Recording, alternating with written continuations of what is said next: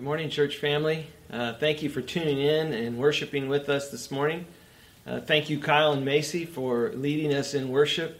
What a joy it is to have folks that will lead us into the throne room of God and be ready to hear from God's Word. And, I just want to encourage you to keep tuning in. And I know God is using this series out of James. He's using it in my life. He's using it in a lot of people's lives. And so we're going to be again this morning in James chapter 2, and we're going to hopefully finish out the chapter. But I know that God is using this in my life, and I'm very thankful for that. I want to talk this morning about a faith that works. And really, you know, just talking about faith, Chuck Swindoll, he said that faith is like calories. You can't see them, but you can always see the results of them. And I think that's a good way to view faith. I don't believe there's been a better definition of faith written than the one we find in Hebrews chapter 11, verse 1. It says, "Now faith is the assurance, the substance of things hoped for, and the conviction or the evidence of things not seen." And so when we talk about faith, that's exactly what it is. Faith is the means by which the unseen things of God become real to us. It helps us to, with spiritual eyes, to see those things of God. It's the means by which we lay hold of our salvation. It's how we receive answers to our prayers. It's how we accomplish great things for God. If you read in Hebrews 11, the roll call of faith there is by faith, by faith, by faith. All of these things happen by faith. And what a blessing it is that we have faith and this gift from God that helps us for the unseen things of God to become real in our lives. I want to read in James chapter 2 as we begin. James chapter 2 beginning in verse 14. And I'm going to read down through verse 26, so it's a little lengthier passage, but stick with me and then we'll go back and we'll talk about it. But James writes this in verse 14 of chapter 2 and following. He says, "What use is it, my brethren, if someone says he has faith, but he has no works? Can that faith save him? If a brother or sister is without clothing and in need of daily food, and one of you says to them, 'Go in peace, be warmed and filled,' and yet you do not give them what is necessary for their body, what use is that? Even so, even so faith, if it has no works, is dead, being by itself." Verse 18, "But someone may well say, 'You have faith, and I have works. Show me your faith without the works, and I will show you my faith by my works.' You believe that God is one. You do well. The demons also believe and shudder. But are you willing to recognize, you foolish fellow, that faith without works is useless? Was not Abraham our father justified by works when he offered up Isaac his son on the altar? You see that faith was working with his works, and as a result of works, faith was perfected. And the scripture was fulfilled which says, 'And Abraham believed God, and it was reckoned to him as righteousness, and he was called the friend of God.' You see that a man is justified by works, and not by faith alone. In the same way was not Rahab the harlot also justified by works when she received the messengers and sent them out by another way? For just as the body without the spirit is dead, so also faith without works is dead." Let's pray. Loving Father, we thank you for this time, and I ask, Father, that your Holy Spirit would guide us into all truth, that your Holy Spirit would convict our hearts and illuminate your word for us, so that, Father, we might clearly see what it is you want to teach us. Father, thank you for your word. Thank you for how you have preserved it and brought it and given it to us. And I ask, God, that we would just open our hearts to hear from you this morning. Father, we love you. We praise you. We thank you for all that you do for us. In Jesus' name we pray. Amen. You know, basically James is saying here, you know, he's comparing two things. A faith with works versus a faith with words. A faith of words. And so James has already warned us back in chapter 1 against empty religion, which is impure. And here he warns us against an inactive faith, which is impotent, has no power. You know, Martin Luther, he labeled James as a right strawy epistle, is what he said. And meaning that he felt like it lacked solid biblical doctrine. You know, Luther's battle cry during the Reformation was justification by faith alone, sola fide. And, you know, I know that as we read in Paul's writings, like, for instance, to the Romans, we pull this out and we get this. So in Romans chapter 4, verses 4 and 5, it says, "Now to the one who works, his wage is not credited as a favor, but as what is due. But to the one who does not work, but believes in him who justifies the ungodly, his faith is credited as righteousness." I think that is a huge verse, two verses, in when we're talking about works, because there is nothing we can do to gain God's favor. It is all on Him and His mercy, His grace. If we could earn it, it wouldn't be mercy and grace. It would be our wages that were due. But when we trust in Him, it's credited as righteousness. When we put our faith in Him, it's credited as righteousness. So a couple of quick important differences here between what Paul is saying and what James is saying. And the difference is on the emphasis. I mean, Paul is stressing the root of salvation. Faith in Christ plus nothing. Okay, sola fide. Faith alone. James stresses the fruit after salvation, the works, the things that bear fruit in our lives. So it's a matter of emphasis, but it's also a matter of perspective. I mean, Paul looks at life from God's perspective, and James looks at life from a human perspective. I mean, Paul is sitting in the den, staring at the fire in the fireplace. James is up on the roof, eyeing the smoke coming out of the chimney. He can't even see the fireplace. He's seeing the results of what has happened. Paul is talking about faith being faith alone in Christ with nothing else. James is talking about faith plus works is what actually bears the fruit. So to James, the world should be able to tell that faith burns in our hearts by the works they see coming out of our lives. I think that's huge because many times we see other believers and we really don't see any fruit in their lives. I really like how Griffith Thomas's view of these two. He says they're not soldiers of differing armies fighting against each other. He said they're soldiers of the same army fighting back to back at enemies coming from opposite directions.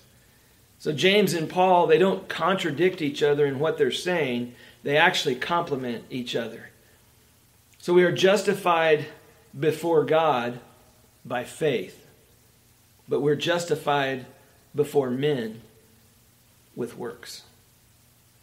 See, because God can see our faith, but men can only see our works, our good deeds.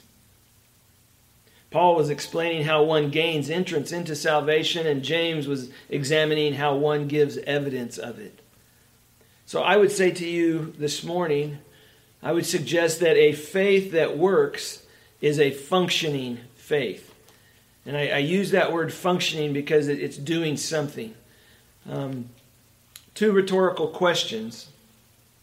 Can someone have genuine faith but not have works in their life? I would ask you a follow-up question. what good is it to have a driver's license if you don't drive? I mean, the answer is none. I mean, I guess you could use it for ID, but the idea is if you're not planning on driving, you don't need a driver's license. A workless faith is a worthless faith. If it's not doing something in your life, in other people's life, then what good is it? What difference does it make? Second question, can that sort of faith save this person from condemnation? And the answer to that is no. Empty faith is words without action, a profession without performance. We read about this over in 1 John. You remember John, the apostle, he walked with Jesus. And in 1 John 3, this is what he says, verse 17 and 18. He said, "But whoever has the world's goods and sees his brother in need and closes his heart against him, how does the love of God abide in him? Little children, let us not love with word or with tongue, but in deed and truth." See, I would submit to you today that a faith that works can be illustrated. And that's really what James is doing for us in this second chapter. See, we're not to be indifferent, but we're to be involved. It's indifference versus being involved. And, we've all received empty platitudes instead of real help. You know, you're pouring out your soul to somebody and they just say, well, have faith. Or keep a stiff upper lip, or even, I'll pray for you, bro. You know, if they don't mean it, why say it? I'll be praying for you, bro. I mean, it's like, pray for us now. Do something to it. Give it feet right now. See, true saving faith is seen in activity. Faith isn't something you only talk about. It's something that motivates your life, so that it causes you to think of others and really to serve others. The things, the possessions that God has given you aren't just to consume on your own lust and in enjoyment and desires. It's to be a blessing to others as well. And so when God places something in your hand, He gives you enough for what you need, but He gives you an abundance so that you can be a blessing to others along the way. Verse 15 and 16 in James 2 tells us that a faith that goes beyond words, it's a faith that goes beyond words and reaches out to the needy.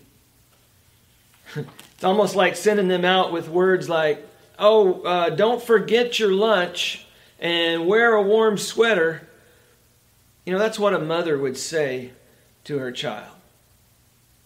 But she would also hand them their lunch and hand them their sweater. See, in this case, the one living from hand to mouth finds that we bless with our mouth but have nothing in our hands. Our hands are empty. This is especially cruel, and I want to say deeply hypocritical. When these empty words have been spoken, the person that we've spoken them to still lacks both food and clothing. The words do not warm his body, nor do they fill his stomach. And these pious-sounding words truly are worthless. You know, someone said that the first Reformation was about creeds, but the new Reformation will be about deeds, doing the things that need to be done. The Christian doctrine is settled. No reformation is needed there, but what does need reforming now are Christian actions. Learning how to be more the hands and feet of Christ in a world and less of a mouth or a talking head. In other words, assisting the poor, actually doing something, caring for the sick, evangelizing and discipling the next generation. You know, bringing to them a Jesus gospel, one in which He cares for others and loves them and shows that by His actions. See, if it's a faith that fails to produce good deeds, it's a dead and useless faith. I would say, if you don't live it, you don't believe it. You know, what we say with our mouths is really a sampling of what's in our heart. James says, if our words are empty, so is our faith. See, we're not to be independent, but we're to be in a partnership. You know, like the song, Love and Marriage. That last stanza, it says, love and marriage go together like a horse and carriage. And then it ends with, and you can't have one without the other. Faith and works go together. They're in partnership. It's kind of like the boatman who had painted faith on one oar and works on the other. And when people would ask him why, he'd pull one of them in and paddle in a circle. If you don't use both oars, you make no progress as a Christian. You're just going around in a circle. It takes faith and works, both of them, to move forward in the kingdom. See, our works, they reveal our faith, but they don't create it. It's not invisible. Our faith is not invisible, but it should be on display. That's what he says in verse 18. But someone may well say, you have faith and I have works. Show me your faith without the works, and I will show you my faith by my works. The word show there means it's on display, on exhibit. But I want you to meet James's two imaginary friends, if you will. He creates an imaginary conversation between two people. And the first friend says, do your best to show me your faith without using words, and I'll show you my faith by my works. Then we'll see which one has the real deal. You know, some people might say things like, you know, there are all kinds of Christians. Some of them have the gift of works. Others are quiet, never displaying their faith. When I hear that, it makes me think about, you know, it's like saying some people have the gift of breathing and others don't. I mean, we all need both, faith and works. You know, James's whole point is if it doesn't show, then you don't have it. Think of it like this. If a man tells his kids, I love your mother, but he never kisses her, he never shows her affection, or never takes her out, or never buys her flowers, or never brings her a cup of coffee in bed, his kids can doubt that he really loves her. But if his kids know for certain that he really loves her, even if they never hear him say that out loud, you know, if he kisses her and shows her affection and takes her out and buys her flowers and brings her coffee in bed, his actions prove that he loves her. Similarly, someone who never says they have faith can demonstrate that they really do have faith by the fact that their works accompany that faith.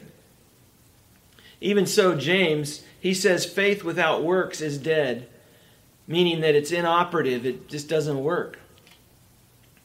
It's dead in the same way that a flashlight with worn-out batteries can be dead. Or we might say, you know, things like, well, our cell phone died. A dead cell phone is useless in the same way that a faith without works is dead. See, words of blessing without acts of love are dead. And faith that doesn't have works is also dead. Because it doesn't do what it is proposed to do, that is, to bring about salvation. We talk about faith. We are saved by faith in our trust in Jesus Christ. If that work isn't there, if the faith is not there, faith without works is dead.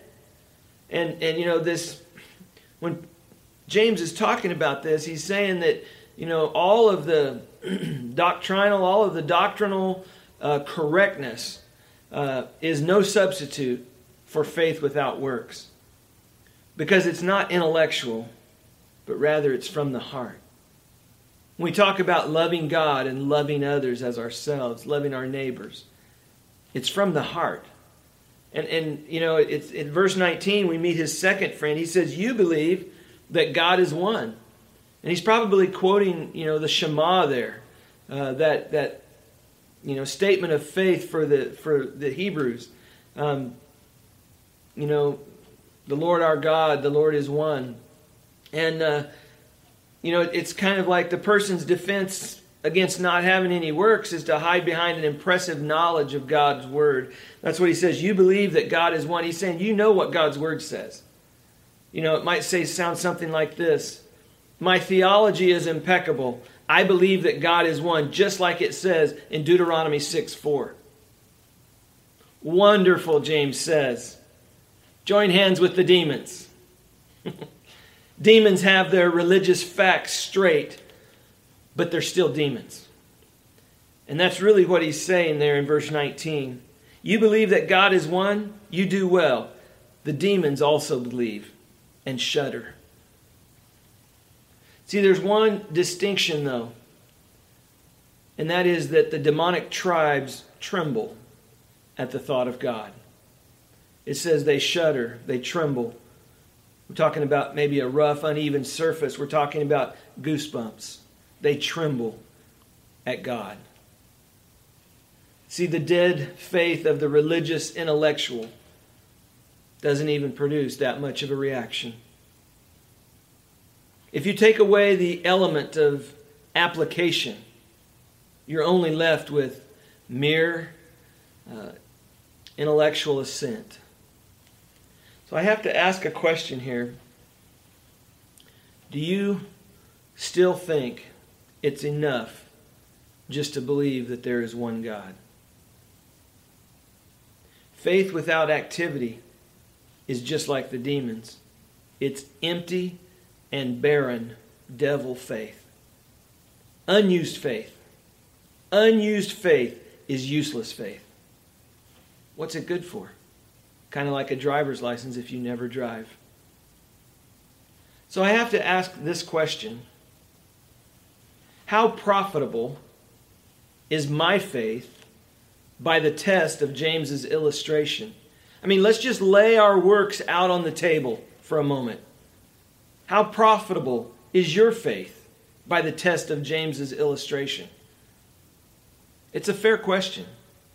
We need to ask that. We need to be examined that way. And I would say an even deeper question is, how does my faith differ from that of the demons? It says they believe. You believe, I believe. What's the difference? The difference comes in the fruit. The difference comes in the works that we do through the Holy Spirit of God. Verse 21 and following here, James now illustrates his argument by reference to two very different, I want to say opposite people, and that their works proved their faith. You know, Abraham was the father of the Jewish nation, of the Jews, and Rahab was a pagan prostitute. Abraham was a moral, admired Jewish patriarch. Rahab was a Gentile harlot from Jericho who was looked on with disdain and considered insignificant. But both of them evidenced the same kind of faith. It says that Abraham, in Genesis 15, was saved by faith. But he proved that faith by obeying God and offering his son. Genesis 22. On the other hand, you see Rahab. She was saved by trusting God. We read about this in Hebrews 11, verse 31. But she showed the reality of her faith by protecting the spies and by lending aid to the Israelite army, out of Joshua 2 and Joshua 6. Understand, their faith was demonstrated. It was something that could be seen. And it says in Hebrews 11 that by faith it was reckoned to them as righteousness, both of them. And I love that. So in verse 26, the very last verse of this chapter, it says, "For just as the body without the spirit is dead, so also faith without works is dead." Closing principle here is pretty simple. When there is separation, it means death. So when we see faith and works separated, it means death. It's true physically. When the soul separates from the body, death is what happens. I've had the sacred honor of being in the room 3 times in my ministry when I've seen that actually happen. And when that happens, it is a very sacred moment. And the thing is death occurs when the separation takes place. Up until then, that person is there. They're alive. They may be fighting for life. They may be there. But once that separation takes place, they are no longer there. It is the tent. It is only the tent that's left. And death has occurred in this separation. It's true spiritually when faith is separated from works. Faith, that's why he says faith without works is dead. They go together. They're created together to be together. And when they're separated, it's dead. Without works, faith among you is nothing but a corpse. Without works. Void of vitality and useless to everybody but the undertaker. I mean, really, that's what we're talking about. So what results do you see in your life this morning? Genuine faith is involved. Is yours. Genuine faith is in partnership. Is yours. Genuine faith is displayed. Is yours. And genuine faith is from the heart. Is yours. See, early on I called it functioning faith. What would you call it? Active faith? Intentional? Authentic? Real? Genuine? Expressive? Demonstrative? Friendly? Affectionate? There's all these different ways you can use to describe genuine faith. Really, when we consider this passage in its context, we find a biblical truth that needs to be boldly proclaimed rather than sheepishly avoided. See, modern theology has created the lie of easy believism. We've cheapened the gospel to nothing more than maybe raising a hand or repeating a prayer or going through the baptismal waters.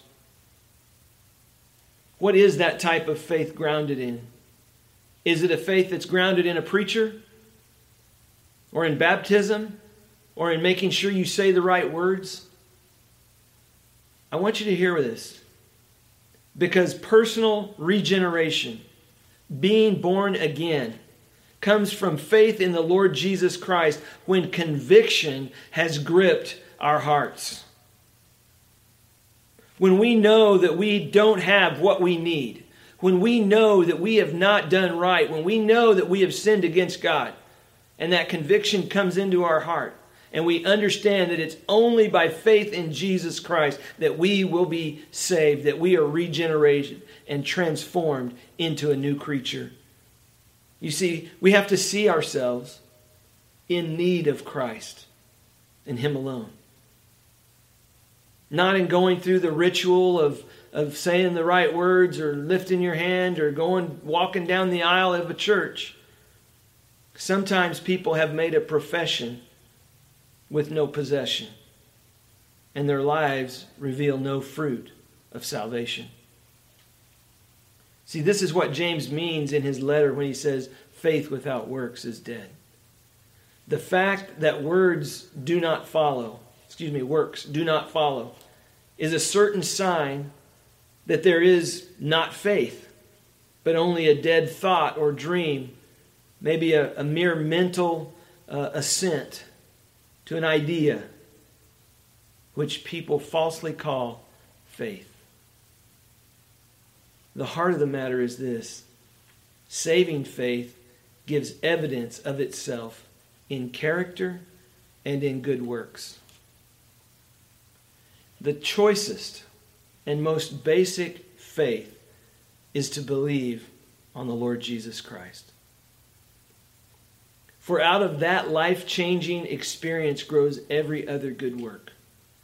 If you've never done that, if you've never had that experience of placing your faith and trust in Jesus Christ, then anything else is for naught.